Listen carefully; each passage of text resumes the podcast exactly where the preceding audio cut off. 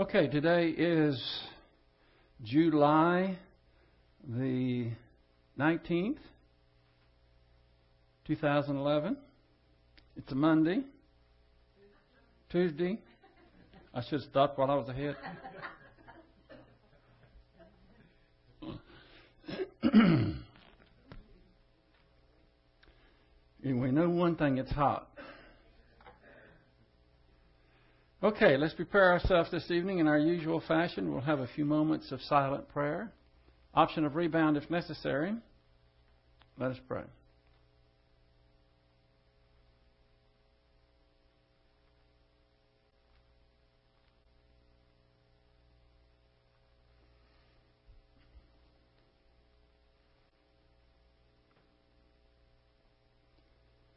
Heavenly Father, we thank you for your faithfulness in providing everything that we need.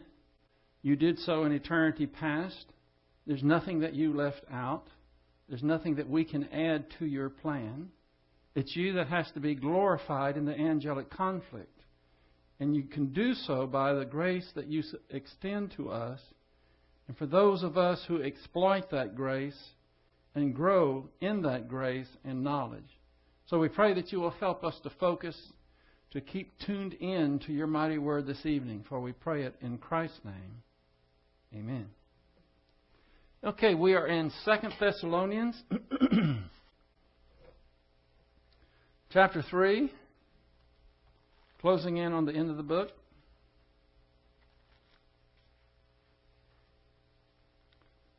Second Thessalonians chapter 3.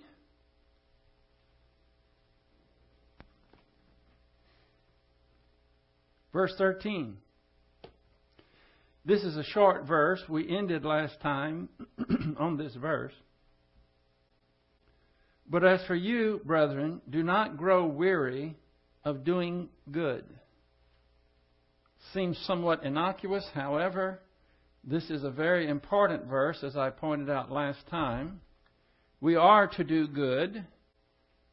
When it comes to accepting the gospel, the only good that is in view is Christ's work on the cross, Christ and his work on the cross.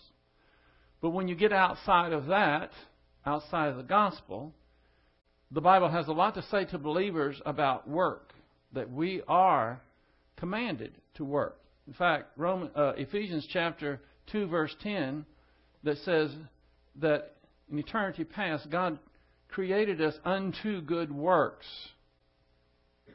and where a lot of people get confused, and I mean a lot of people, is that they can't differentiate between the work that is done in the Christian life and the no work that is needed at salvation. We were talking uh, last Sunday after church, I was meeting with the guys, and we were talking about how important it is that every believer be able to distinguish between positional and experiential. You've heard that over and over here, but if you can't make that distinction, you can't understand the Bible. There are certain keys that we have to have. If you don't understand dispensationalism, you can't understand the Bible. And the same thing with the difference between positional and experiential. And I never hear anybody talking about that. Uh, well, I, I hear a few of the doctrinal pastors, and but for the most part, this is not in the normal communication that believers have with each other. I'm talking about not in a local church. Hopefully, y'all talk about what we teach and commiserate about it. But I'm talking about outside this realm, when you're talking to other believers, if you said something, oh, well, that's positional, it's not experiential, they would probably look at you and say, what are you talking about? You have to have those keys. And of course, context is always very important also. So when we're talking about works, it's a huge issue because people are so confused about it. Some people think that because there's no works at all in salvation, that there's no work at all, period, that is required. But that is contrary to what the Bible says. We know that. But we have to keep it separate from the great salvation that takes place in the aorist tense in a point in time where God does everything and we accept it as a gift. Those Some of you will instantly relate to the top circle. Everything in the top circle is positional and it's permanent. It's what God has accomplished for us so that we can be in the bottom circle. And then, of course, you know there, we're talking about experiential. Sometimes we're in fellowship and sometimes we're not. We don't want to discount those. So when we're talking about this verse 13 in 2 Thessalonians chapter 3, as for you, brethren, do not grow weary of doing good. I think that's probably the most vulnerable aspect of the Christian life is growing weary. Especially for believers that have been in the Word for decades. They've got the basics down, and they've been doing good things. And by the way, when we're talking about good things, we're not just talking about helping old ladies across the street. We're talking about divine good. And it's unfortunate that most believers don't even know the difference between human good and divine good. You use those terms to most people, and they think, well, all good is done by humans. Well, that's not so. God does a tremendous amount of good, but in the human realm, we produce human good as well as divine good. And to be able to make that distinction, of course, I know that I'm preaching to the choir here. You all know the difference between human good and divine good. You are able to give a definition to anyone who would ask. Anything that you do under the filling of the Holy Spirit is divine good. When you are thinking doctrine, uh, you can be on the computer, you can be washing dishes, you can be out in the yard, whatever you're doing, when you're thinking doctrine, and when you're applying that doctrine, that is divine good. Anything outside of that realm, where you're not filled with the Holy Spirit, is human good. And see, that's why we can't make very good analysis of other people's lives, which we don't need to be doing anyway, as to whether they're producing divine good or human good. Because they can be doing the same exact thing at one time, and it would be human good, and the exact same thing from an onlooker's perspective, and it could be divine good. It all depends upon whether they're in fellowship or not. Whether it is the Holy Spirit producing it through them, which is divine good, if they're not filled with the Holy Spirit, it's still good, but it's not acceptable by God. We can't add to God's plan, and we can't do anything on our own that is acceptable to God. We have to be filled with the Holy Spirit. Then it's the Holy Spirit that does the work through us. And then it is God who gets the credit and not us. But man has a lust for approbation we want to get credit. So much so that it's hard for a lot of people to even accept the grace of eternal salvation. They want to at least get a little credit. At least let me get dunked in water and say that that's part of the salvation package that is a requirement. At least I can do that much. But the answer is no, you can't do that much. It's faith and faith alone. Okay, we have some passages. We've gone through a couple. And tonight we're going to start on this one. This is where we ended last time Romans chapter 2, verse 3 through 8. And I have a little commentary that I've written after this. So you might want to go in your Bible to this verse, to these verses here. Romans chapter 2, verse 3 through 8. I'll be reading from the NAS, New American Standard. Romans chapter 2, verse 3 through 8. But do you suppose this, O man, when you pass judgment on those who practice such things and do the same things yourselves, that you will escape the judgment of God? I'm so glad that we're starting with this verse because we're going to get to a part, a verse, that is going to be talking about judgment. Now, there's such a thing as making judgment on someone that is a sin. And there's such a thing as making judgment on someone or about someone. There's making another type of judgment that is not a sin. In fact, we're required to do so. But right now, we're on the negative side. In Matthew chapter 7, verse 1, it says, Judge not, lest ye be judged. And that would go along with this Romans chapter 2, verse 3 through 8. And you know what that's talking about. We are not to set ourselves up as a judge over other people. That's God's realm, not ours. Except for children. You take care of your children. But and that's the context of this of this. But do not suppose this, O man, when you pass judgment on those who practice such things and do the same things yourselves, that you will escape the judgment of God. Or do you think lightly of the riches of his kindness and tolerance and patience, not knowing that the kindness of God leads you to repentance? Do you know what he's talking about? The kindness of God? Of course, we have all five types of grace. But this isn't talking about that. It's just talking about, for one thing, giving us time. That's kind of God to be long suffering, to have the patience and give us time to accept His grace at salvation and then give us time to grow up spiritually. That's the kindness of God. And of course, the common grace, making the gospel clear and perspicuous to an unbeliever who is spiritually dead. He's talking about such things. He says, Do you just brush that aside? Do you think so lightly of these things? Knowing that the kindness of God leads you to repentance, you have an idea now what that's talking about. Now, verse 5. But because of your stubbornness and unrepentant heart, you are storing up wrath for yourself in the day of wrath.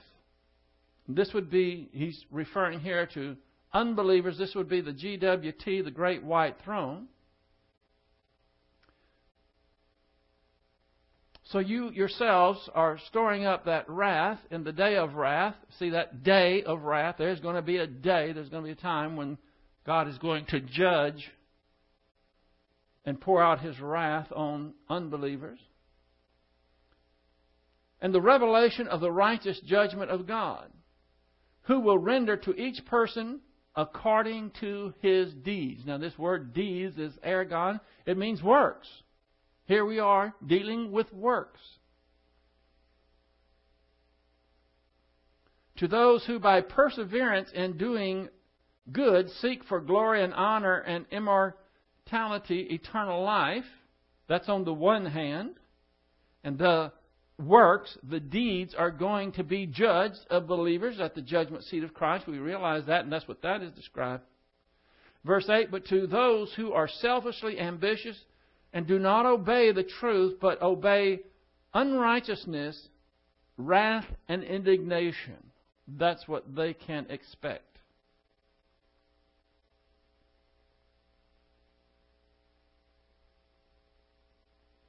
There's a lot in that verse. You can spend a whole lot of time on that. But I have a little bit of commentary here. Believers who use 1 John 1 9 to stay in fellowship take in doctrine and allow God to work through them to produce divine good. They will re- be rewarded at the judgment seat of Christ according to 2, uh, 2 Corinthians chapter 5 verse 10.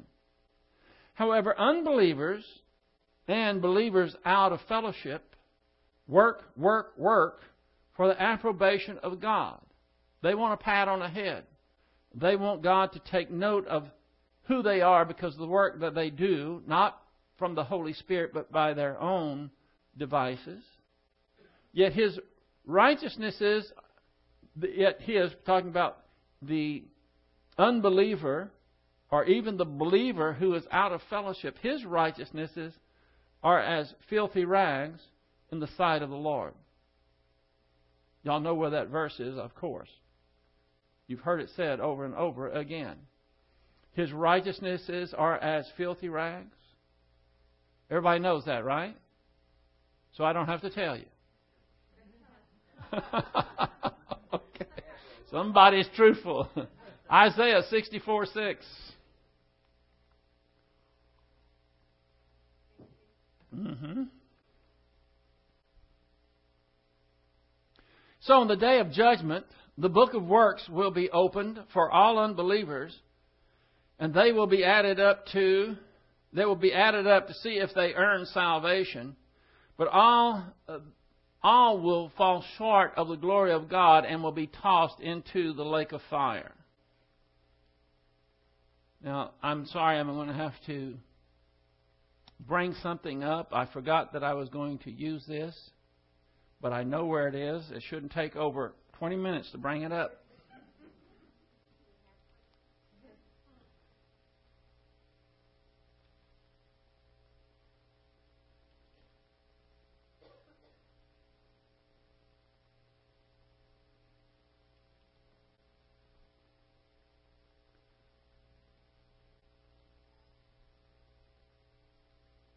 Here it is. When we're talking about when the roll is called up yonder, and we're talking about the book of life, unbelievers are going to stand before Jesus Christ at the great white throne judgment as their judge rather than their Savior because they rejected the free gift offer of eternal life through faith alone in Christ alone. And in Revelation chapter 20, verse 11 and 12, you start seeing the book of, is talked about the book of life. It's the name entered at birth. Every person's name at birth is entered into the book of life. However, that name is erased at death if they are not born again. And here's your scriptures for those Philippians 4 3, Psalm 69:28, Revelation 3:5, Revelation 20 verses 12 and 15 mention the book of life. That's one book. In Revelation, well, let's just turn real quick to Revelation chapter 20 because you'll see in one verse it talks about both of the books, the book of works and the book of life. Revelation chapter 20.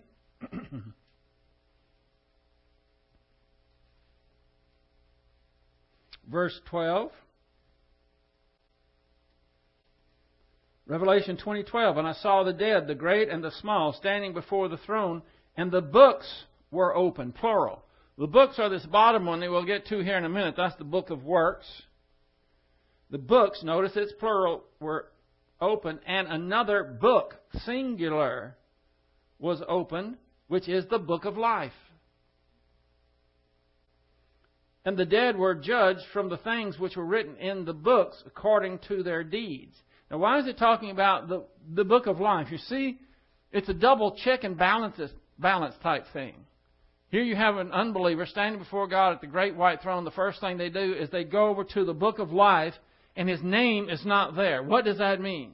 It means that he died rejecting Jesus Christ, and the name that was written in the book of life when he was born was erased when he died rejecting Christ. And so we know that he's an unbeliever because his name's not in the book of life. Then they're going to go to the books. I'll go to the books in just a moment. I don't want to take the time to go over these verses right now, but you can look for them yourself, and you'll see that it's entered in at birth, it's erased if you die uh, a unbeliever. But there's also another book, which is called the Lamb's Book of Life. That name is entered on the basis of being born again, and it is never erased. And that's found in Revelation chapter 13, verse 8, Revelation 17, 8, and Revelation 21, 27. So when you are born, your name goes physically, your name goes into the book of life. When you are born again, your name goes into the Lamb's book of life, and it is never erased. Another good argument for eternal security. But at birth, your name is rendered into the book of life, and if you die without believing in Christ, it's erased. Now, the third type of book or books that we're looking at, unbelievers will be judged according to these, according to the great white throne, Revelation chapter 20, verse 12. And I don't know how many books people accumulate. I don't know how many volumes there are. I don't even know if they have books in heaven. If we can carry around a, a, a smartphone and carry, you know, all our brains are in here, or more than our brains. I don't know what I'll do, do more than I know how to do. If, if we can do all that with a little gizmo like this, I don't know that heaven has people up there, angels or whoever, uh, flopping pages back and forth. Uh, they, it's probably a system that's far superior to that, but they didn't have computers back then. They didn't even know about electricity, so they had actually it's not even books, it's scrolls. They didn't have books back then for the most part. But there's going to be a stack of books or a lot of data for people who died rejecting Christ. After they look and their name is not there in the book of life, they go to the book of works. Now, why are they going to these books? Because what do they have left? Essentially, why should God let them into His heaven? What do they have to offer? They rejected Christ's perfect work on the cross, which is the only thing that can link them with God, and they've refused that. So the only thing that they have left is their own works. And they're depending upon those works to get into heaven. And there's, I don't know how many, some people probably have a whole library of good works. I think it's important that God is so organized and so efficient that no one is going to be able to say, yes, but you can't, you don't remember back there on December the, the 11th, 1987, I did such and such. Now, if you knew about, if you don't know about that one, then surely you would let me in heaven on that one. Now, uh, we've got it right here. Every good deed, every good work is listed in the book of works. I don't know how many there are, how many works, but it's a lot. And of course, we reckon, well, let's just read on. Y'all are in Revelation chapter 20, verse 12. Verse 13, and the sea gave up the dead which were in it, and death and Hades gave up the dead which were in them. Now, see, these, I don't have time to, I'll get way off if I start explaining these, so I'm going to press on. And they were judged, every one of them, look at this, according to their deeds. Look at, look what verse 12 ends on. According to their deeds. Verse 13, judge every one of them according to their deeds. Now, this you ought to underline that part because a lot of people who just can't get over the fact, whether they're Calvinistic and say that God didn't, uh, that Jesus Christ didn't die for everyone, just the elect. If Jesus Christ only died for the elect, it means the unbelievers are going to hell, and they're going to be, they should be judged according to their what? Their sins. If Christ didn't take care of them, God isn't going to give them a pass. But the fact that you have them being judged according to their works means that they re, the, the sin issue is a done deal. You know that. Is it done? Is, is, is, the, is the sin issue not an issue for believers only? No. When Christ died on the cross, He died for everyone's sin. And you know that because of 2 Corinthians chapter 5 and verse 19. Don't you? Which anyone would be ready to stand up and quote for us. No. For God was in Christ reconciling the world to himself, not counting their trespasses against them. You hear that part? he gave us the word of reconciliation. That's a very powerful verse. And I'm going to keep saying it until y'all can say it. Y'all can say it back to me. That, that takes care of the sin issue. That's why sins are not going to be mentioned at the great white throne. It's going to be the only thing they have left is their own good works. And you can go to Isaiah 64 6, and what does God think of their works? As filthy rags. How's He going to let them into heaven when He thinks of them as filthy rags? And of course, His own justice demands that justice be carried out and they be tossed into the lake of fire and forever separated from God. That's what they wanted. That's what they're going to get. I just thought I would throw that in while we are looking at that Romans passage. I thought it would be a good time to review that.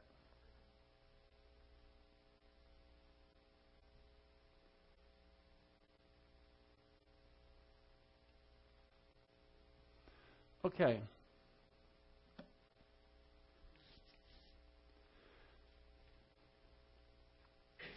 So on the judgment day, or on the day of judgment, the books of works will be opened for all unbelievers, and they will be added up to see if they earn salvation. But all they will fall short, but all will fall short of the glory of God and will be tossed into the lake of fire. We know that the more you work, according to Romans chapter 3, the more you work for salvation, the more you go into debt. So this has to do with, with work. James 5, verses 7 through 8. Therefore, be patient, brethren, until the coming of the Lord. You know, I really like that. Because it, supposes to me that after the coming of the Lord, I don't have to be patient anymore. and it's true.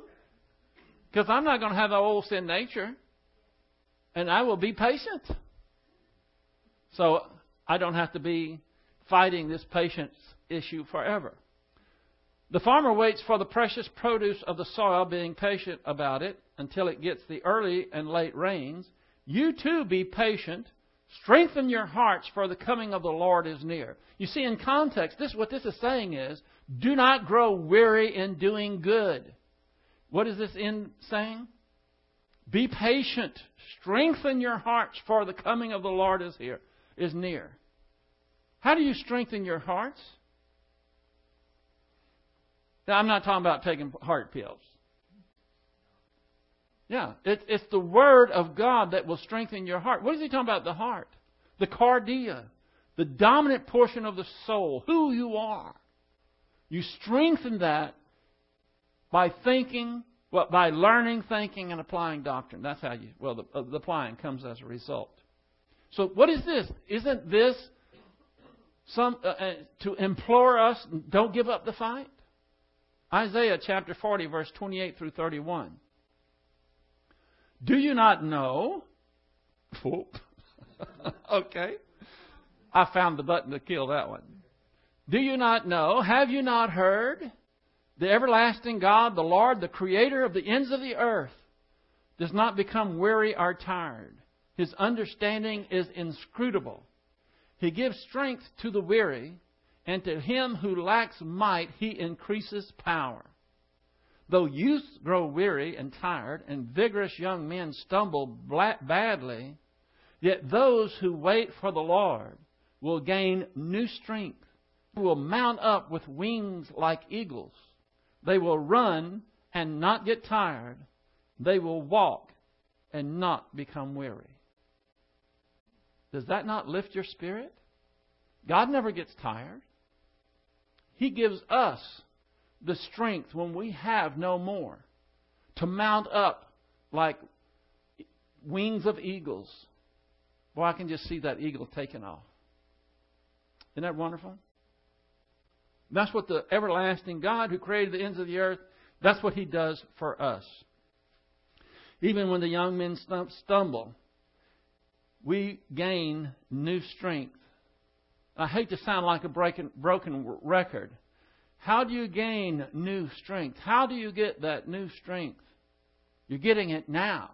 Every time that you are learning and meditating upon the Word of God, it is giving you strength. 2 Corinthians chapter 4 verse 16 through 18.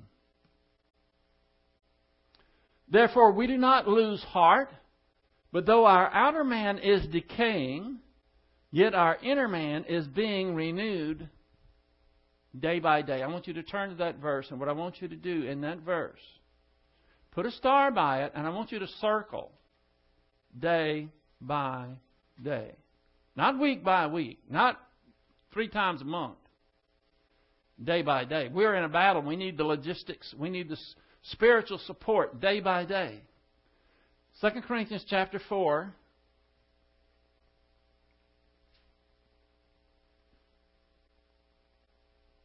Verse 16 through 18. Would all y'all give me a hearty amen that the outer man is decaying? I don't have to I don't have to sell anybody on that, do I? Well, the young people class, uh, this doesn't really register all that much. They're full of vim and vigor. I was I, I took some pictures of them uh, last time, and I was going to download and put them on there and show you. Uh, I'll do that next time. Yet our inner man is being renewed day by day. That's the man you can't see. That's the cardia. That's the heart. That's who you really are. And then remember, this is Paul writing this, that was beaten repeatedly, shipwrecked, went naked, went hungry, every kind of ordeal you can think of. And this is what he has to say.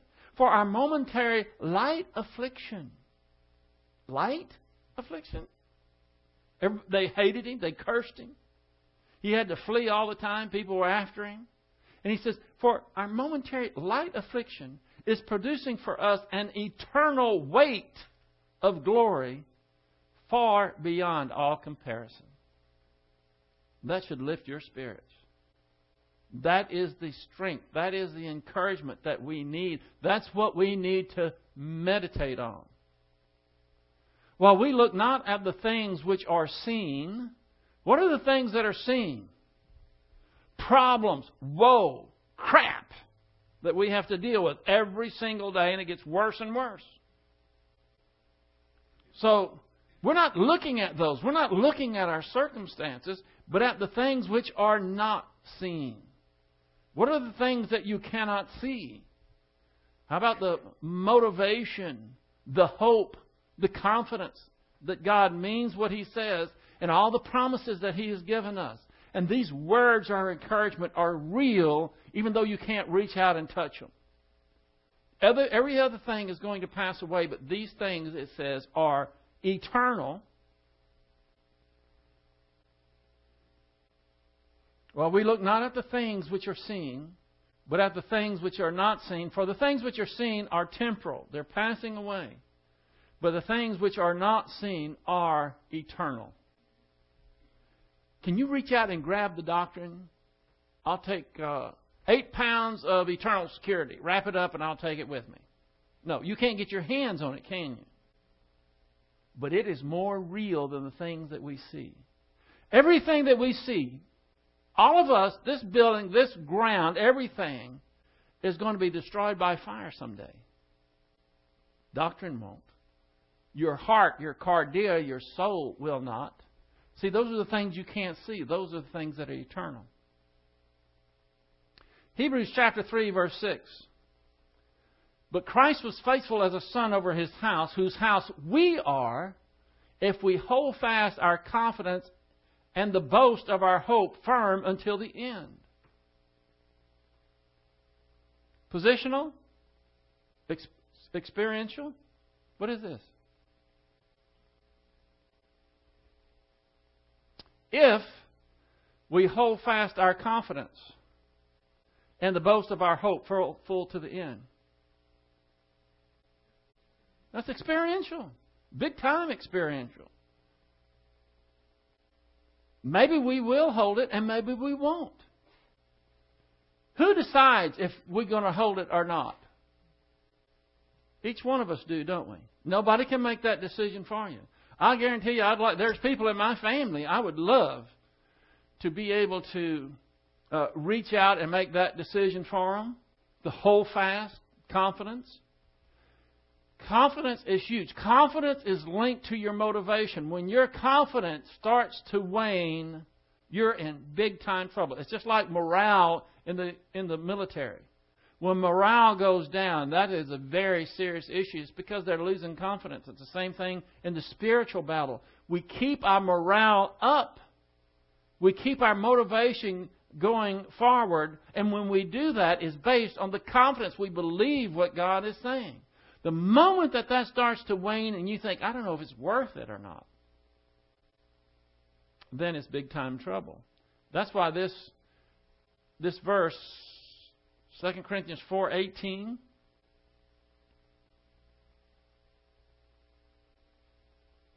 or is it uh, here it is, verse 17. For our momentary light affliction is producing for us an eternal weight of glory far beyond all comparison. I'm married to somebody who talks about heaven all the time. What what what my mansion is going to look like. I I can't. I don't ever visualize. I can't. I, I don't know what my mansion is going to be like. I, I I'd have, I guess I'm going to have to hire a heavenly interior decorator. I, well, not really. I'm sure it'll be just perfect for my taste. I don't, they're not all going to be the same. But even thinking about such things lift you out of the mire of the drudgery and the mundane things that we have to deal with. And that will just leach the energy right out of you, the spiritual energy. That's why we have to get our minds out of the daily gore that we have to deal with and get it on the eternal. And thinking about those things can lift you up. Some of us have more of imagination than others. But any of us can think about what heaven is going to be like.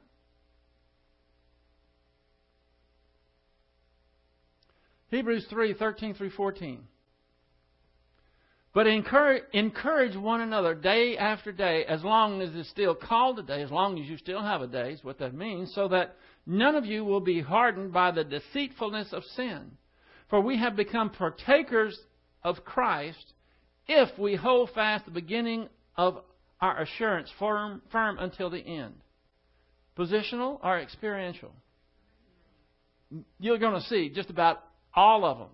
Not every, all, all of them, but just about all most of the New Testament is all about the experiential. Hold fast. What assurance? What is assurance? Isn't assurance confidence? Confidence, assurance. How important is it for you to hold on to that confidence? Can you lose your confidence? Of course you can.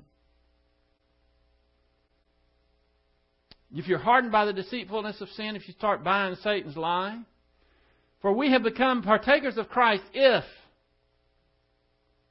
not all believers are partakers. The metachoi. You want to become a metachoi? You know what it's going to take? Do you know what it's going to take? Work. It's going to take commitment. It's going to take for a transformation of your soul where you can start seeing a vision. You can start seeing past the everyday life and see the picture that the Bible paints for us in the hereafter. That's what it's going to take. Then you can become a partaker. Uh, turn to, I want you to do this. Turn to Hebrews 13, if you're already there, 13 and 14. And where it says partakers, I want you to circle that. You see, you can't hit a, you can't reach a goal if you don't know it, if you don't see it. And you can write in there in your margin, if you have room, metachoi.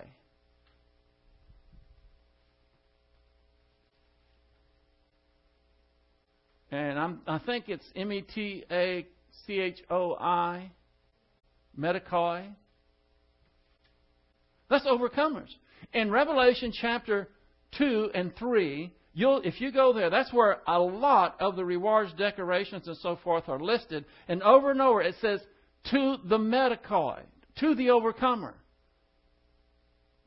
Now, everyone overcomes the world when they believe in Jesus Christ in, a, in one sense, in a positional sense.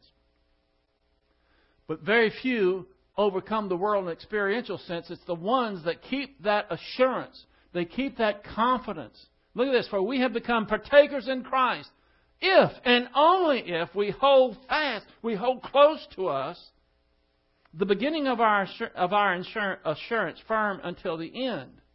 What if you don't hold it until the end? What if you flake off? Will you be in heaven? Of course, but you're not going to be metachoi. You're not going to be a servant king. You're not going to reign with the servant kings.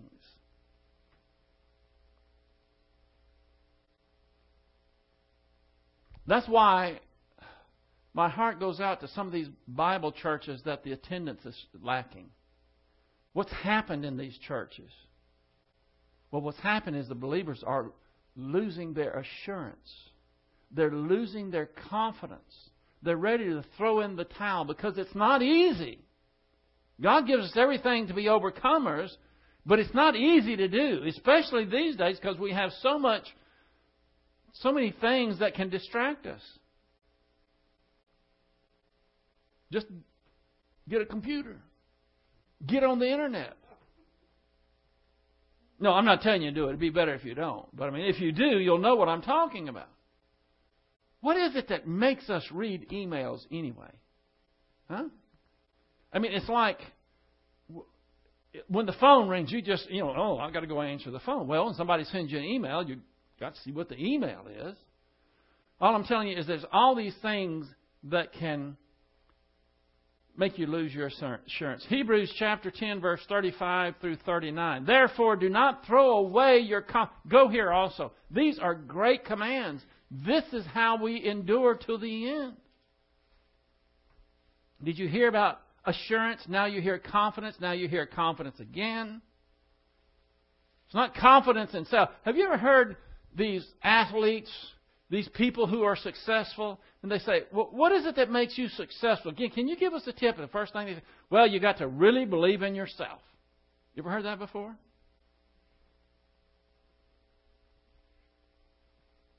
Rarely does anyone say, I'm just trying to exploit the grace gifts that my gracious Heavenly Father has given me. Wouldn't it be great to hear something like that sometime? Therefore, do not throw away your confidence. That's your confidence in God and His Word, which has what? A great reward. You need to circle these verses. You need to put a star. You need to code them somewhere, somehow, because you're going to get down. You're going to be ready to throw in the towel. You're going to start getting sloppy in your spiritual life. We all do from time to time. And this says you're, you're throwing away a great reward. When your confidence is waning, your work is all but there is no good, there's no human, uh, divine good being accomplished, and you're in retreat. Therefore, do not do this. Don't throw away your confidence. It's your confidence has a great reward because it's your confidence that is the engine that is driving you forward in the battle. So that when you have done the will of God, you may receive what was promised. Verse 37 For yet in a very little while he who is coming will come. Aren't you going to be glad when he comes? And will not delay. But my righteous one shall live by faith, and if he shrinks back, my soul has no pleasure in him. Which is a litotes. You know, y'all looking at me. I was looking at Michael because we were talking about this. Litotes is a figure of speech. It's, it's using a negative to really emphasize something. It's like if you went to the doctor and got a shot. And it, it hurt so bad you couldn't hardly bear it. That happened to me one time. I went to the doctor and gave me a shot in the hip, way up here. And it was so, it hurt so bad. And I was a man. I mean, I was a grown man. I thought, this is this shouldn't be. I, I, I said, do you have the needle out yet? He said, yes. I said, and when I walked down that place, I was literally, I, I was limping like this. And so, to ex- explain litotes, if somebody said, um, "Well, uh, how was the how was the uh, uh, uh, uh office visit?" If I said something like, uh, "Well, it was interesting," or if I said something that would be um, let me give you another expression. That one, that one illustration, that one is good. Let's say I went to a concert and heard Elvis Presley when he was at his height, and I came home, and the, my parents said, "How did you like the singer?" And I said, "He's not a bad singer." See, that's using negative, but what do I mean? He was great. That is litotes, and I'm sorry that I said it, but I said it anyway. There it is. Uh, some of you are looking at me like, well, that's what it is anyway. When he says, and if he shrinks back, my soul has no pleasure in him, I'm going to be mad as hell at that one. That's what it means. But, he, but we are not of those who shrink back to destruction, but of those who have faith to the preserving of the soul. See, people read this, aha, preserve, you got to preserve your soul. You got to work to preserve your soul. And you do in an experiential sense, but they don't have, they don't know that that's what this this whole thing here is talking about experiential. Even though people would ha- try to uh, give a positional eternal context to it. I got to keep going. Wait, I, phew, I don't even know if I'm going to get through with these verses. Hebrews chapter 12, verse 1 through 3. Therefore, since we have such a cloud of witnesses surrounding us, let us also lay aside every encumbrance and the sin which so easily entangles us, and let us run with endurance. Hear that? Endurance. The race that is set before us, fixing our eyes on Jesus. What did we sing before we started today? Turn your eyes upon Jesus. Well, we can't see Jesus. He's not here. How do we see Jesus? We see him here. Through the Word. That's why what we have to do until we see him face to face. So it says, run the race that is set, fixing our eyes upon Jesus, the author and perfecter of faith, who for the joy set before him endured the cross, despising the same, and sat down at the right hand of the throne of God. For consider him who has endured such hostility by sinners against himself, so that you will not grow weary and lose heart. If Christ can do it, you can do it. It's not because we even come close to comparing ourselves to Him, but we can do it because God the Father has given us everything that we need in order to endure.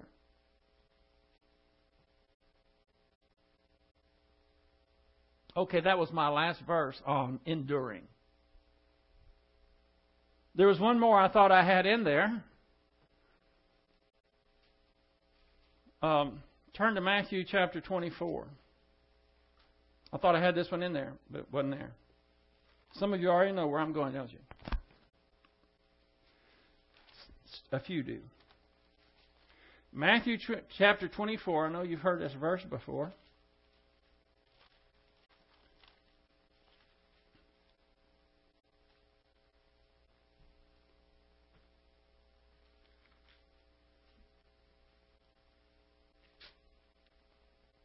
Verse 13. But the one who endures to the end, he shall be saved. Y'all heard that before? Well, how many people have you heard that gives that a positional context to it? They think, you have to endure, brother. You can't slip. God paid for all your sins. This is what Jehovah's Witnesses are talking about. God paid for your sins up till the time that you believe in Jesus Christ, and after that, brother, you're on your own. And you got to endure to the end. You got to walk the straight and narrow. You can't get off course. And I always ask these people, well, how off course can I get? Where's the line? I don't want to go to hell. Tell me, show me in the Bible. Where's the line? How far off do I get so that I'll know I'm not enduring? They don't like those kind of questions because they can't give it to you. The point is, this is not positional, this is experiential verse. This is talking about believers in the tribulation, those who endure physically to the end of that of that tribulational period, where be delivered. They're, the word there, saved, also means delivered. Sozo. They're going to be delivered right into what? The millennium. That, I remember now why I didn't put it in there.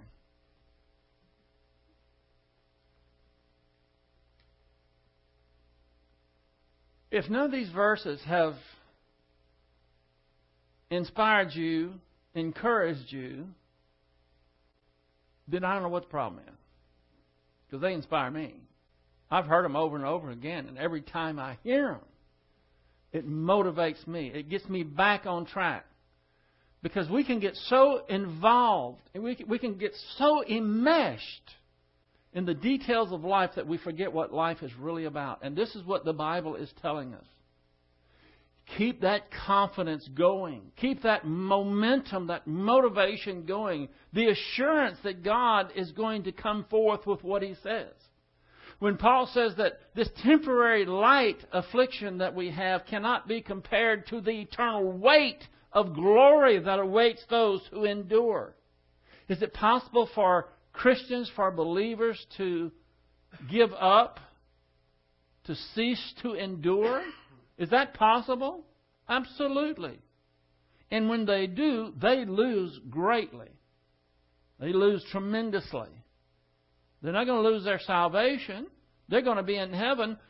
And I keep saying for people who say, "Well, I I, I don't know what all this doctrine stuff is." I, I there's a occupational hazard to those who understand eternal security, and that's about all they understand. Because I've had people tell me, "Well, I'm going to heaven. That's all that matters. So what, what's all this doctrinal stuff?" And then I have to rebound because I'm choking them mentally. It, what an insult that God would eh, all this encouragement, and they think uh, the the goal is not to get to heaven. We're already everyone here is already going to heaven. Cut and dried. It's a done deal. That's not the goal. The goal is to become metochoi, overcomers, partakers, to endure to the end. And let me tell you, beyond a shadow of a doubt, none of us can endure apart from the consistent intake of God's Word. That's the gas that makes us go. And God is saying, don't give up on it. You will be eternally thankful and eternally rewarded. If I was you, I'd put all these verses together in a spot to where I could get to them when I started getting bogged down in worry and dread and get my eyes off of the Lord. Let's close. Father, we are eternally thankful for these wonderful, tremendous verses, these promises, this encouragement that you have given us. We desperately need it. We can talk ourselves out of these great blessings.